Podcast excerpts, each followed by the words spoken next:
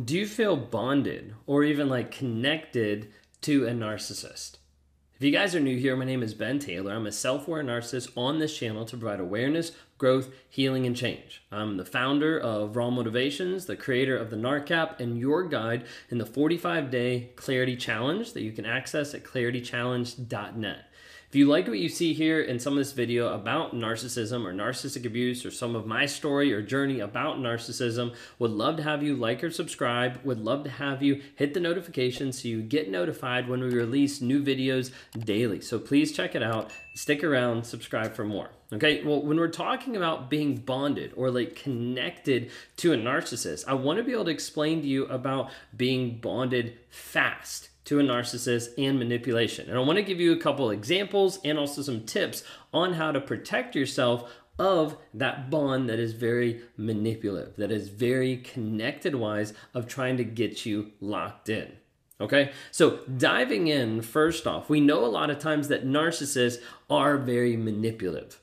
They're very manipulative in how they expect to have automatic compliance, of how they're entitled, of a lot of different things that come from like the NPD diagnosis to the place of also saying, like, hey, they're manipulated because they want to get a certain result from you.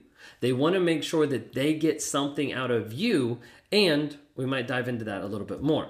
But when we talk about manipulating, a lot of it gets to building very intense connections.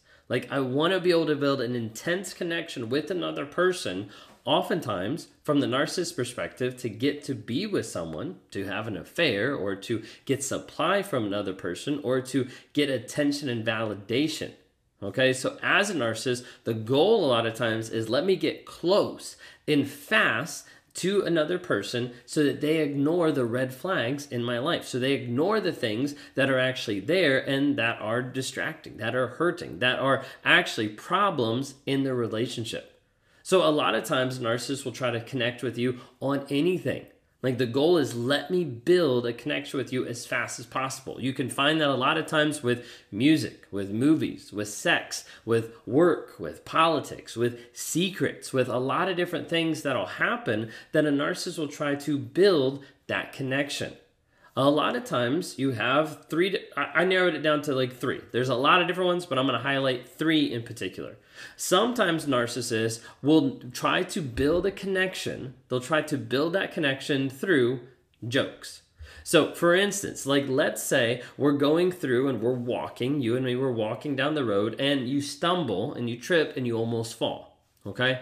Well, that might be something that I'm like, are you okay? Like we'll we'll have a little exchange, okay? That little exchange will I'll then take into the next aspect of life where we'll be interacting with maybe your friends or maybe your family and going on a walk with all of them in front of them, a lot of times what I would do is be like, oh, like, be careful, you're gonna fall again, like, watch out for that crack. Something that's going to be a slight joke. Now, a couple things happen here. When I do this, one, it's an instant bond between the two of us because nobody else in the circle of what we're doing in that moment has experienced what I'm bringing up. What it does is it communicates in almost like a triangulation way, it communicates to other people, we've experienced something that they haven't. Now, even though it's not like, oh, we're being exclusive about this trip joke. No, it's just something that immediately sets the stage that, hey, there's something different here. It instantly connects us because I'm bringing up something that takes us back to a moment that it was only you and I. As a result, down the road, I can use that multiple times as a joke or as a flirter, flirt, flirter, can't say it, flirty we're just to go with that as a flirty way to be able to say something to you to try to be able to build a connection there that normally wouldn't be there. Normally, wouldn't have a connection just by someone tripping and falling. But that idea of let me build that, that's where it becomes more malicious and not just a joke and not just like a flirty thing to be able to have build a connection with someone. It's more, uh, it's more cynical in the actual like thought process behind it. However, as a narcissist and going through that and doing that, I tried not to think of it in that negative light. I tried to be like, no, this is how I build connection with people. Okay, so sometimes they'll build, try to build connection through jokes. Other times they'll try to build connection through common experiences. Okay, so like the idea of like, I've gone through that. I've done that. That's been something I've experienced as well. You like doing this? I love doing that too. Common experiences, it could be things that they like, but it could be things that they've done. Sometimes you'll have a narcissist or a toxic person that is very much a liar that you'll say you've done water skiing. And they're like oh my gosh i love water skiing too. I just haven't been in forever. And then when you go and they're like oh yeah no i, I actually have a fear of water. And like all of a sudden you start to realize like wait a second this doesn't match up. But to build that connection fast i have to find something that i connect with you on. If I can connect with you on something, even if I haven't experienced it, it builds a connection and then we can figure that part out. That's the part of where sometimes like narcissists intentionally lie, sometimes they don't. Like it's sometimes it's just habit. Like, oh yeah, I do that too. Like instant connection building. The other part is sometimes they can build a connection through trauma. And when we're talking about trauma from a narcissistic, narcissistic perspective, you have to keep in mind the idea that trauma sometimes, as from a narcissist, will produce in this aspect of fake vulnerability. Now, when we're talking fake vulnerability, this is when the narcissist actually brings up the idea of, like, hey, this happened to me and I was like really abused by it. This happened to me and this is why I rage. This is why I lash out. This is why X, Y, and Z. A lot of times there'll be a whole litany of different things. Sometimes with this fake vulnerability, what it is is it's showing uh, showing the other person stuff that's happened in the past, not about stuff in the present. It's not about how I feel now, it's about how I'm a victim of the things that have happened in the past. And a lot of times you have a narcissist that has this victim mentality and keeps bringing it up over and over and over again as a way to be able to show you that they're actually vulnerable, but just not when it comes to the relationship or not when it comes to different aspects of their life because, well, they're a victim. Well, when we're talking through this aspect of building connection through jokes, through common experiences, through trauma, a lot of times the narcissist is like, let me figure out whatever I need to do to build a connection fast. Narcissists build connection with you to hide the void, the insecurities that they feel inside. A lot of times you'll develop a bond with this person and you'll start to get stuck with the fear, with the obligation, and with the guilt. That's what we talk about narcissistic fog. Leads you out into a fog and can direct you however they want because of fear, because of obligation, because of guilt. Typically, when we're talking about that connection piece, you start to get connected really deep into a level called the trauma bond.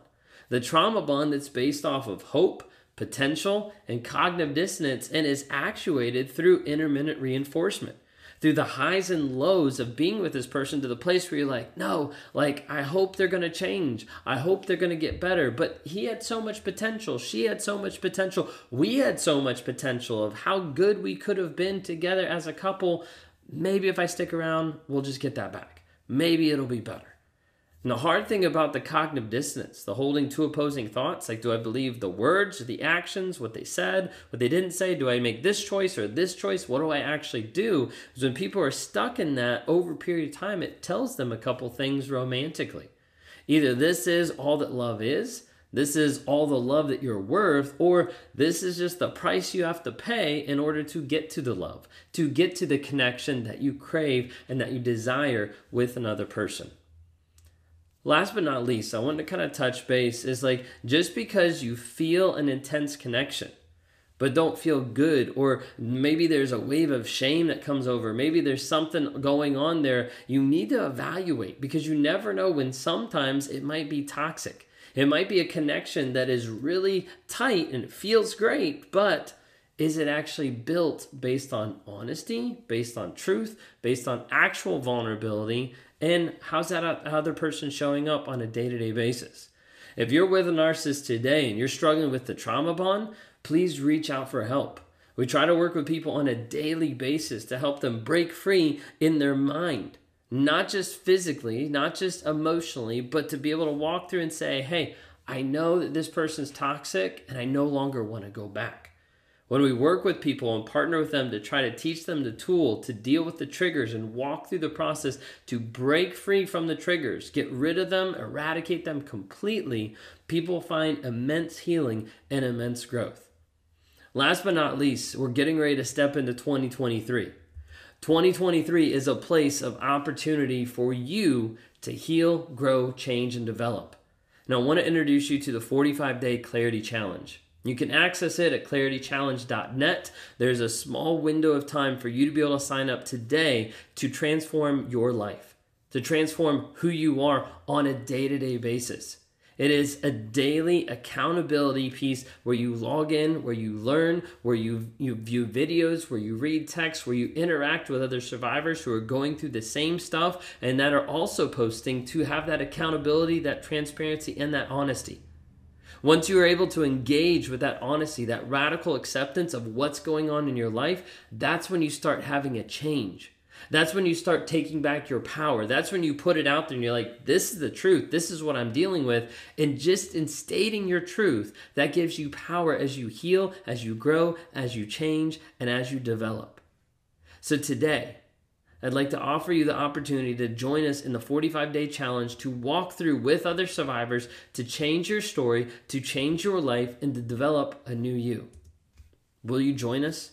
Go to claritychallenge.net to be able to access more. I hope you join us there.